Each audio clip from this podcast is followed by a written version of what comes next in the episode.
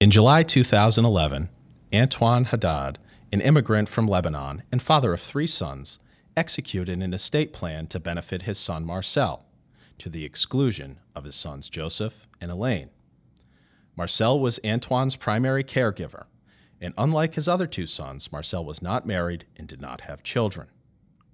In Antoine's eyes, Joseph and Elaine would be taken care of after he was gone because of their families. This estate plan was Antoine's way of taking care of his son Marcel. Antoine died six years later in 2017. Ordinarily, the estate planning documents would control, and few questions would be asked about the execution of the plan. However, Antoine died of Alzheimer's disease, and he actually started to experience cognitive decline before he executed his estate plan in 2011. The excluded sons, Joseph and Elaine, brought a challenge in Superior Court to invalidate the estate plans, based primarily on an incapacity theory. In other words, that Antoine lacked the mental ability to knowingly prepare his estate plan as a matter of law. Following a bench trial, a Massachusetts Superior Court judge determined that Antoine indeed lacked the requisite mental capacity to execute his estate plans and invalidated the estate plans that favored Marcel. This is a tale as old as time, a brotherly squabble reminiscent of Cain versus Abel. Here, Cain vanquished the favored son Abel at trial, but was Abel resurrected on appeal? This is Haddad versus Haddad.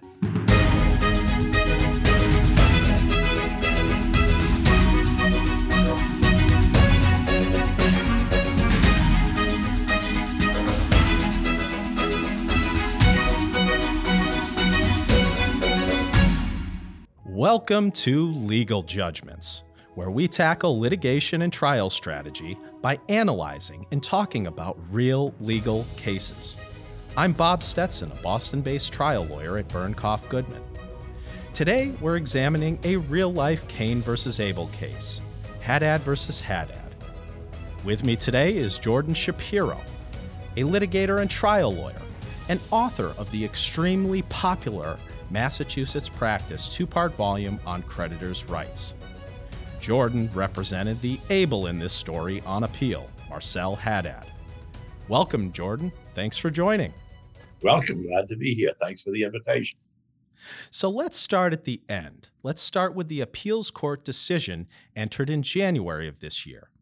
Almost four years to the day after Antoine, the patriarch of the family, died, the Massachusetts Appeals Court reversed the trial court's decision and reinstated the 2011 estate plans in favor of your client Marcel Haddad.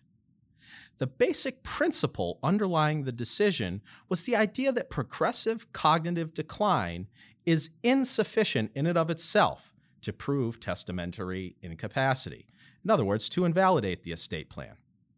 But you were the appellant here, you are fighting an uphill battle here trying to undo a trial verdict and get that result.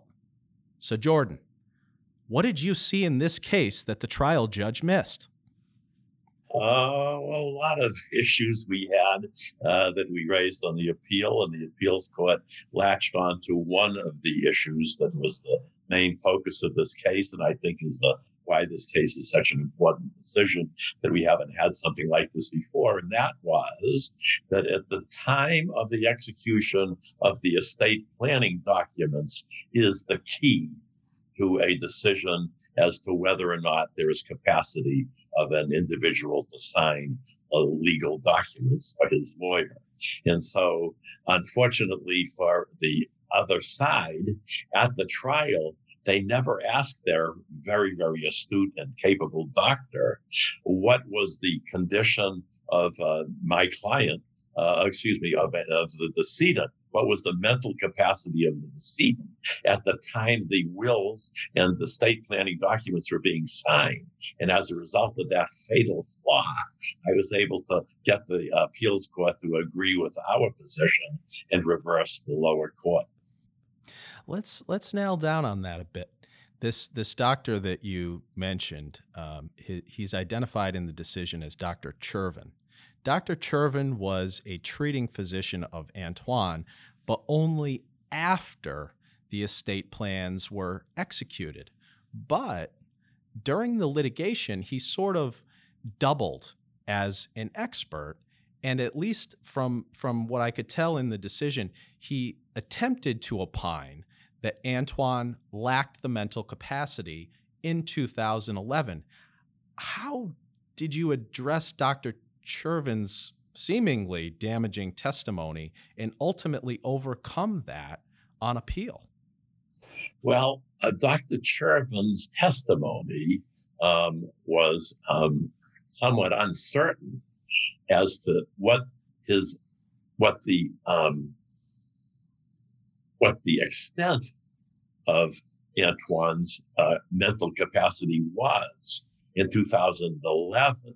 And what he testified to and what the court wrote in the decision was that Chervin uh, was able to say that he was mentally declining and that he had confu- days of confusion, of delusion, of failing memory, but he was unable to say the extent to which it disabled him from being able to understand the nature of the will, the extent of the will, what the purpose of the will was. And that uh, issue was not dealt with by the doctor as of the June and July 11, 2011 period that was so important for the uh, focus of the court, at least the appeals court thought that was the critical time period that we had to know what was his exact mental capacity at that time. And because Dr. Chervin had no opinion about that, because he said, as, as, as the court found, the key to this decision is that someone may be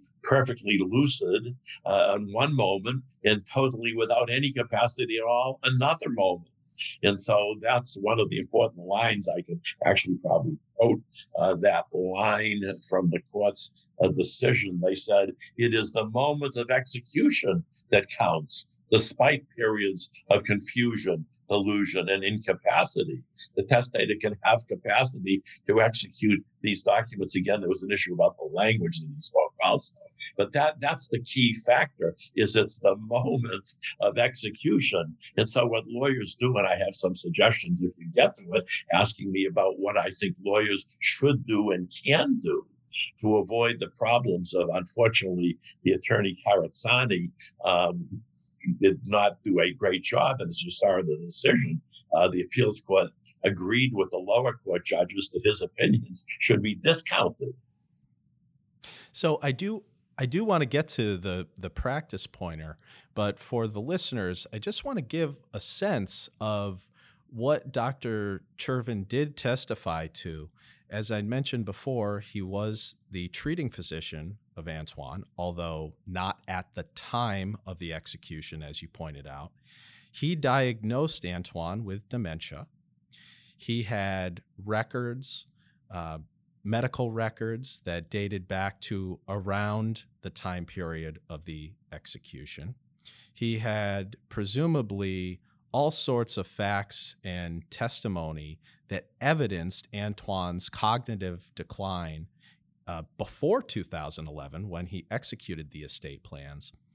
And interestingly, he had an MRI from 2011 that showed some evidence of physical changes in Antoine's brain before he executed the will. And so, why, and maybe this feeds into the practice point that you are about to make, but why was that insufficient to support or at least provide some evidence of incapacity under these circumstances? Well, uh, those notes and records that he examined from 2010 11, again, were not as a result of his personal examination. So he's inferring and deducing uh, from those records what was his appearance of the decline of his mental capacity. What was really helpful to us was the nurse's notes uh, that were on those records that showed that he didn't need to have anybody interpreting for him, that he understood what was going on. He understood his medical treatment in 2010, and he understood in 2011. He was able to contact family and communicate with them, and they understood him, and he understood them. And he was performing, he was going to work every day himself, taking the train uh, without anybody helping him. And so all of those factors uh, led us to have some doubt about whether Dr. Chervin's inferences were as good as the nurse's notes, who actually said, We talk to him every day in the hospital, and he's a pretty smart guy. So it was it was the direct testimony or the direct evidence, I should say, the actual evidence coming from the nurses that really was just overwhelming supportive uh, uh, of, of capacity, as opposed to Dr. Chervin's testimony, which was much after the fact. I think that's I think that's true. Uh, that the um, again family testified about 2010 11 they saw signs of forgetfulness they saw signs that he would make mistakes that he didn't uh, he couldn't identify what day of the week it was on a one day and he couldn't tell what time it is on another day. And so uh, but generally he was functioning uh, as an independent person who showed that he was able to care for himself he was able to communicate well in Arabic. It's a language and interesting that part of the case because I don't see too many cases in in the in my research that deal with someone who can't talk English to the lawyer who is doing the estate plan. So that to me was kind of scary.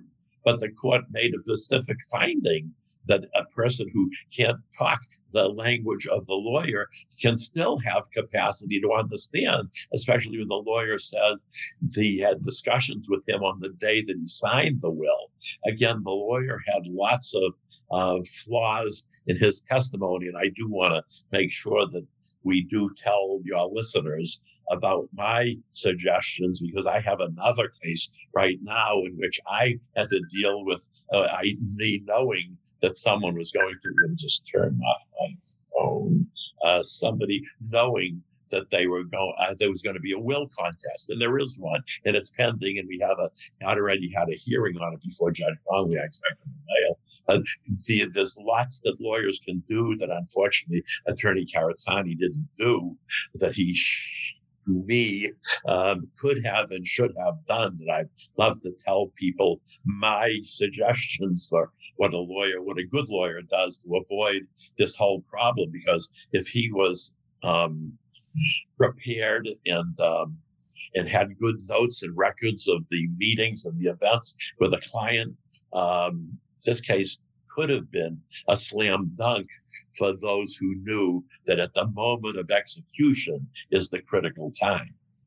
Well, let's. I mean, there there are so many different things to talk about within this case, and you know, I, as I had mentioned before the interview, I've already this this decision came down in January, and I have already cited it four or possibly five times. But but why don't we just jump right into those practice pointers? They're they're fresh on your mind. What could the they are, and there's there's a lot a lawyer can do, and so to me. Uh, the first thing that the lawyer needs to do is to um, decide whether or not it's likely to have a contest. I don't do it in every case, but you should be able to decide if there's one family member who's receiving all the assets and all the other family members are going to be removed, as had happened in this particular case. Forever, Antoine's estate plan divided everything equally between all his children. But as he was failing, then my client was the sole, as you indicated in the opening remarks, he was the primary. But the important thing for me uh, is to um, uh, to do what I did in my last case. At the time of the execution of the documents by me with two witnesses, I tape recorded the pre signing of the documents interview. That's the first thing. I had a tape recorder of the recording. So no one could deny that this witness was competent understood what was going on and was able to execute a will. So the tape recording to me is a good thing. Now I'm aware that some lawyers will spend the money and actually have a video recording done of the entire execution of a will. I think that's great for the gazillionaire, uh, but for the ordinary person on the street, I think the tape recording is very good. That's part one. Before you do the tape recording, you have to do some research. And the research that I did was to see what other lawyers uh, had asked people who were executing wills to show that they had mental capacity your name, your address, the names of your children. What do you own? How much is in your bank? Um, uh, what are your general assets? Uh, why are you choosing one person rather than another? Um, a lot of questions that I had. I had about 20 minutes of questions that I had learned uh, from doing research then you have to ask a person to show about mental capacity, what day it is, who's the president of the United States, a whole bunch of those questions, what time is it, all those things to show the person understands. And I thought an important part of this case that I'm waiting for a decision on was that the uh, that the uh, witness uh, verbalized why she was cutting out uh, two of her children, one of whom was in jail and hadn't communicated with her until um, near her death, and the other one had visited her recently, and my client had to get a restraining order to keep that child away. And so we have a very strong case. But I do think the other thing is to have witnesses that spend a little time uh, during the execution. That's also recorded where she's talking to the witnesses a little bit. So the witnesses got the sense, be able to testify as to what the client's capacity appeared to be, that she understood what was going on, that she knew what her assets were, she knew who her family is, she knew what was going on around her, and she had good reasons uh, to leave the particular asset. Interestingly, in this particular case, she cut out her children and left all of her assets to a tenant in her house. Uh, and so that's going to be a case that I'm sure you're going to read about someday. But uh, you do have to uh, do that. And uh, the other practical issue from this case, I think, is really important is that uh, the a trial lawyer in this case, whose name is Steve Kramer of Lexington, did a great job trying this case. The the only appearance uh, of omission was that he didn't serve expert interrogatories. That's really important in these cases to serve expert interrogatories. But he did a good job because chapter uh, rule 30b says that at the pretrial conference you have to disclose who your experts are, and it's almost like expert interrogatories. And the other side didn't do that. Actually, uh, in talking to Attorney Kramer, he said he was ambushed by the other lawyers coming up two weeks in advance, uh, giving him expert answers or interrogatories, so he didn't have a chance to prepare. So those are my practical suggestions that I think you really have to um, uh, prepare so that everything can be preserved for the court. Uh, again, unfortunately, Attorney Carazzani had a way of expressing things that I think I, and again, you didn't see the transcript of his testimony, but he said, I think I did that. Really, I'm not sure who was present while the documents, while the estate planning documents were being signed. He didn't know who was there. I mean, he had the documents that were witnessed and notarized. He had trusts that were not, of course, witnessed and notarized. But I mean, it, uh, it, it and so having careful notes. He didn't appear to have careful notes. Uh, and um, even though I was told that at the deposition he was great, at the trial, the judge just uh, totally set aside his testimony, didn't give it any credibility. And uh, again, he uh, um, he didn't do anything to do a permanent record of the execution, although he could have anticipated uh, the attorney who did the execution. He could have anticipated a will contest in this case. And I think that's an important part for the lawyers to be aware of that you have to be reasonably uh, alert to a probable will contest and take extra steps.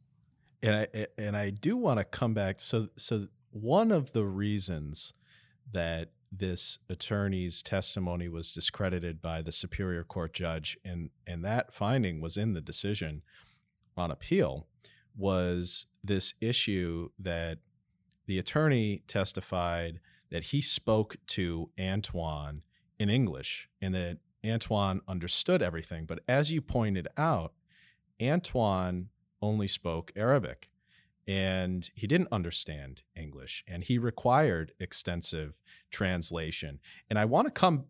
Not exactly correct.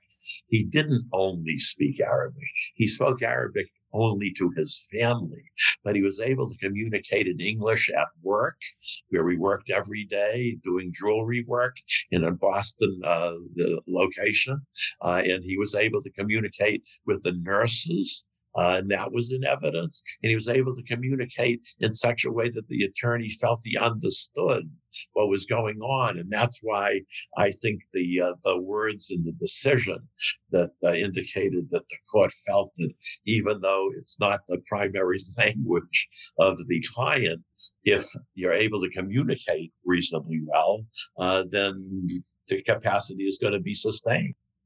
Well, let's talk about that a little bit. It was an interesting note in the decision that the ability to understand and comprehend the document in a certain language did not go to the incapacity issue, which was the only substantive issue addressed on appeal, but it could potentially go to whether or not the testator understood the nature of the documents and comprehended the documents. How how does that factor into these practice pointers that you just mentioned and and just in estate planning going forward? What are your thoughts there? Well, again, I've been a lawyer since uh, 1966. And so I've been doing lots of these estate plans. And every once in a while, I'll have someone come in. And again, the lawyer's judgment is important. And I will actually have the will written in their language and in English. And I will execute two legal documents, one in their language and one in mine, and I'll have an interpreter. And again, the um, the value of the recording is priceless in those cases. I've never had a contest uh, involving somebody who did not speak English well enough that I felt I could understand and trust that the will will be upheld in a contest.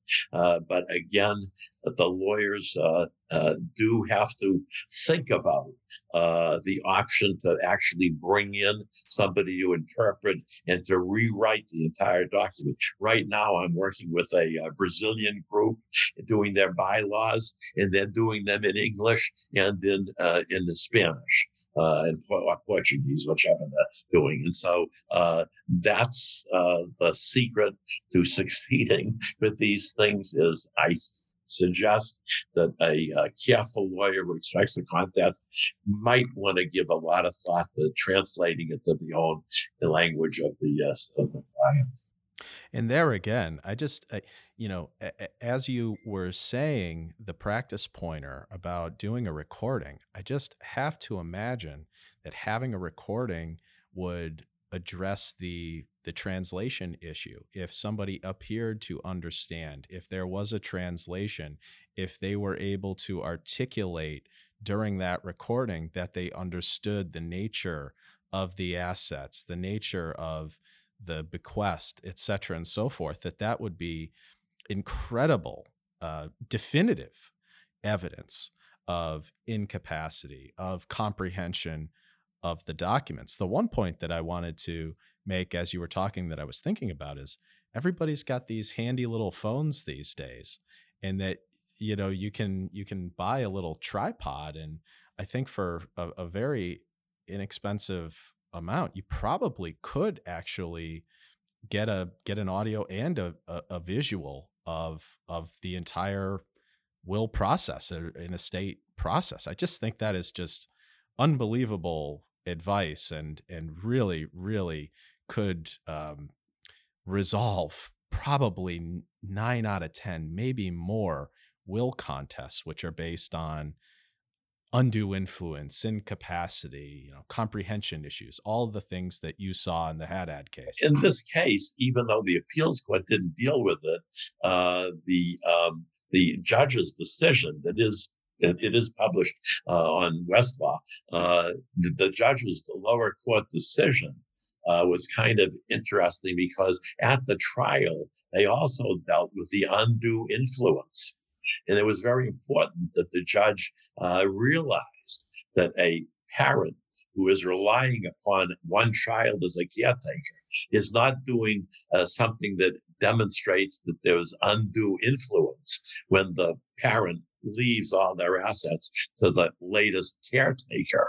It doesn't mean that that individual did something to cause the parent to choose that child rather than the others. And in this case, it's interesting because my client Marcel did not own his own home.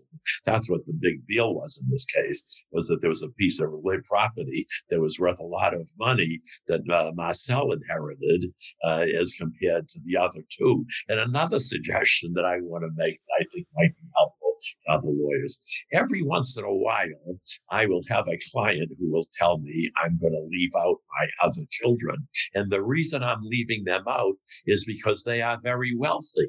And so I say, all right, well, I'm going to put into the will that I'm leaving this other children out, not be, because I do not love them, but because they have sufficient assets that they don't need any more money.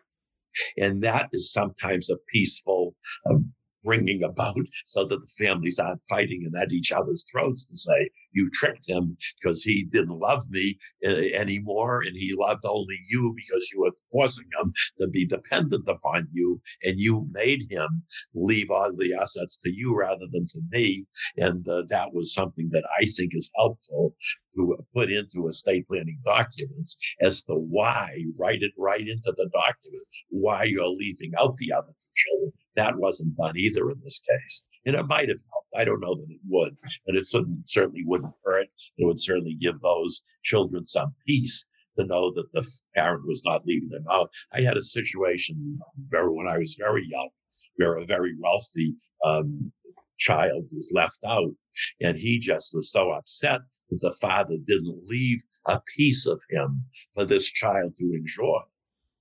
And that was very upsetting that he didn't know why he was left out. He thought the father didn't love, love him or like him or want to have, uh, you know, want to leave something to be remembered by. And so that's what I learned very early along to always put into the estate planning documents some reasons why you're choosing one over the other. And that sometimes helps to avoid real uh, just another terrific piece of advice. I mean, so many of these uh, will contests come down to emotion and, you know, uh, brotherly squabbles, as we pointed out. I got to tell you one other thing. For lawyers, I think one of the most profitable kinds of cases are these cases. Because when you have family infighting or the other kind of cases as neighbors fighting with each other, they will fight to the death to prove their right. And they don't care how much it costs them. They will go to the ends of the earth, go bankrupt and broke to pay their lawyer's fees to teach the other side a lesson. And that's an awful thing that is hard to deal with. But for the lawyer, it's a great source of income. Thank you again. Just an important case, and I really uh, appreciated you taking the time to provide those practice pointers. I think that could result in a monumental shift and you know really help uh, estate planners avoid these types of will contests going forward. Now, I, I do want to shift gears because we have a, a bonus here today for our listeners. Jordan, as you might imagine, has been quite active in his litigation practice and, in particular, in his appellate practice, and has another very important appeals case that he wanted to discuss briefly on the show. The case is Hartog, Baer, and Hand, that's a law firm, versus Clark. This is an appeals court decision that came down in April of this year, in which the appeals court essentially held that the Homestead Act does not protect a residence from the levy of an execution on a judgment so long as the party seeking to collect on its judgment formally, and I'm putting air quotes on this, suspends the collection process at the time. That's known as a levy and suspend. I believe you addressed it in in your creditors' rights uh, volumes. Jordan, can you give us your perspective on this case?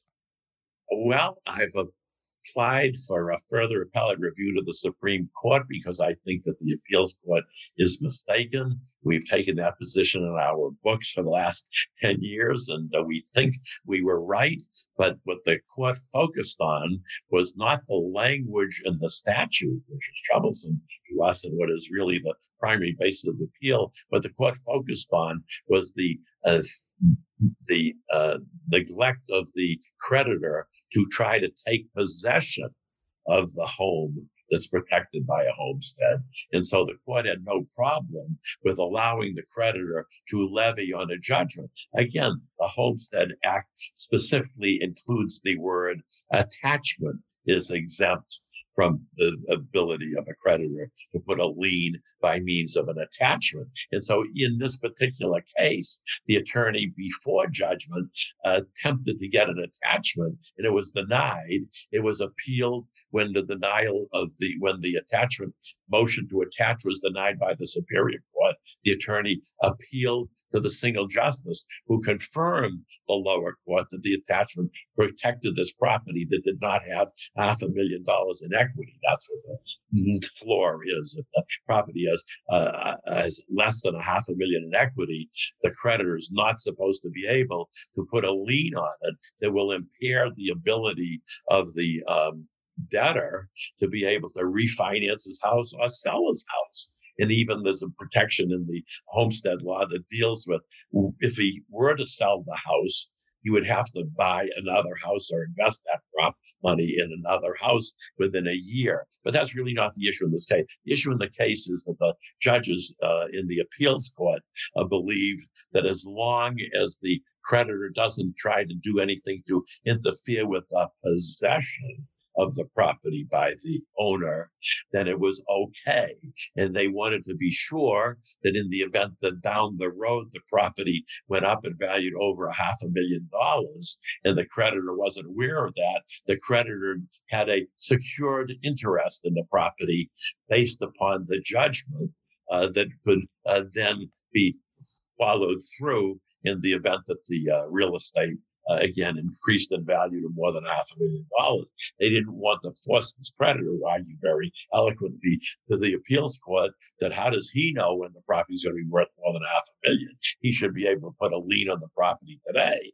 And then if and when it becomes worth a half a million, he can levy on it. Creditor can object and say, no, no, it's not got equity more than a half a million. There would be a hearing on that. But that was really a bothersome part to us because we had an amicus that joined me on this particular case and agreed that it impairs the ability of a uh, of an owner to borrow money, uh, to take a, a, loan, a, a, line of credit, uh, apply to uh, get a new mortgage, refinance his mortgage, do all kinds of things without having to deal with a creditor. And what the we thought that the uh, whole purpose of the Homestead Act was to avoid the debtor having aggravation and problems in getting rid of a creditor uh, when the uh, obvious uh, value of the property doesn't have a half a million in equity.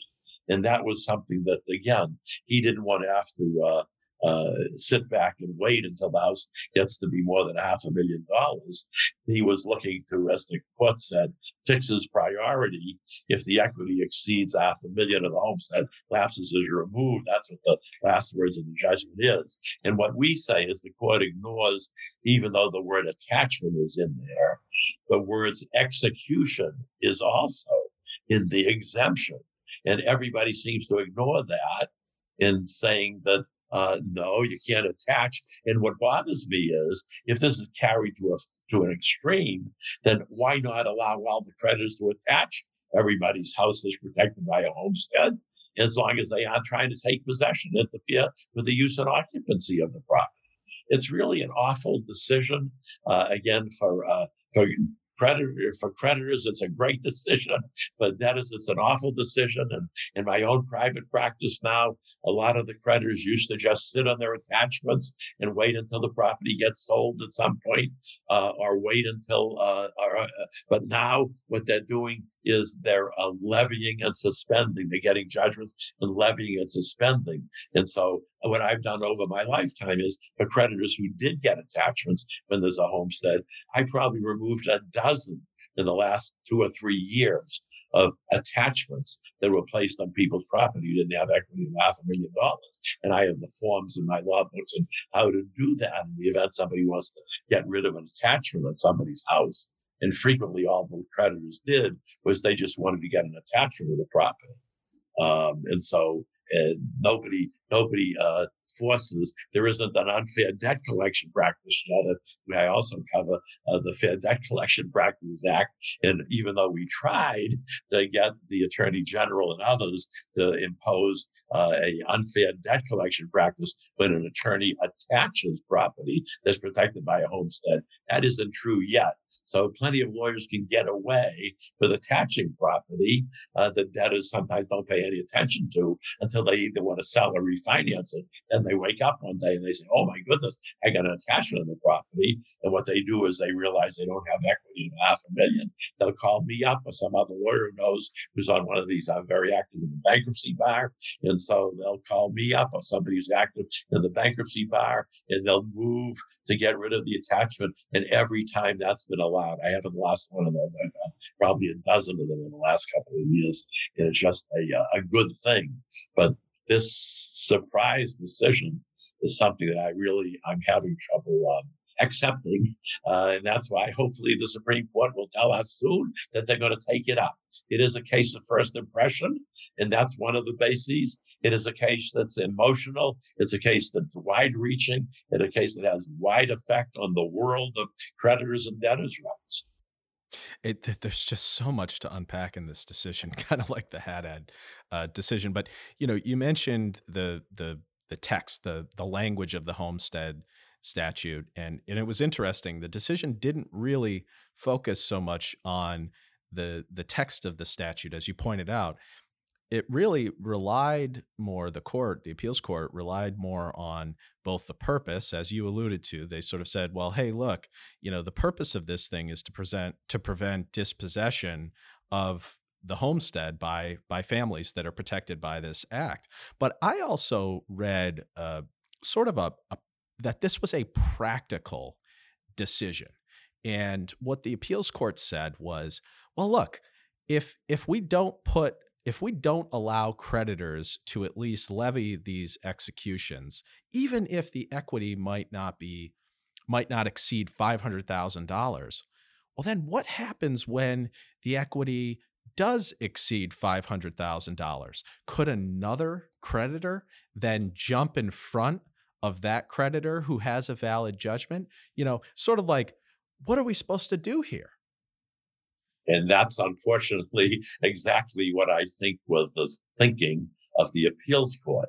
They were dealing with common sense and being practical rather than dealing with what I think is the common sense is first read the law see what it says, interpret the law as it requires your common sense to interpret. And rather than dealing with the emotion of a creditor being deprived of his opportunity to seize a person's home when it could be seized for non-payment of debt, uh, rather than doing that, they just uh, bypass the words in the homestead statute that says you can't do an execution on judgment either as you look at the other words, the attachment is plainly there. Uh, that uh, and they they apparently, as I fear, is carrying it to an extreme. There's no reason why they're not going to just discount the whole uh, uh, homestead law and say we're not going to put any uh, credibility on that at all. We in the court, rather than the legislature, are going to decide that the Homestead Act is useless and it, it, has no meaning at all because people can attach, uh, they can levy, and as long as they're not taking possession, uh, we're going to uphold whatever the creditor does. And I thought the court was kind of debtor oriented. Some of them had some experience doing criminal work, uh, and some of the uh, were uh, uh, uh, those that would understand of the rights of the debtor. But this group obviously focused only on what they thought was their common sense and logical result that they came to, which was let the creditors all levy on judgments as long as they don't try to seize. And if the debtor has a problem in refinancing or trying to go to a mortgage, then it's up to the debtor to contact the uh, creditor, which is aggravation, unnecessary stress, unnecessary having to deal with a problem of the past that the legislature tried to avoid for people. Um, it's just ludicrous. It's a very, very sad, bad decision. Again, we'll live and learn to see what the Supreme Court does if they take it. Jordan, that's all the time we have today. Congratulations on a tremendous, tremendous victory in Haddad. Best of luck on Hartog Baer. And thank you so much again for your time today. And thank you for the invitation. It was a pleasure talking. That's our show. Check out our show notes for more information on today's case. Also, if you are involved in an interesting civil case or know about one that you think would be a good topic, reach out to me at rstetson at bg-llp.com. Don't forget to subscribe to this podcast. And of course, if you like what you heard, please leave us a positive review. Thanks for listening.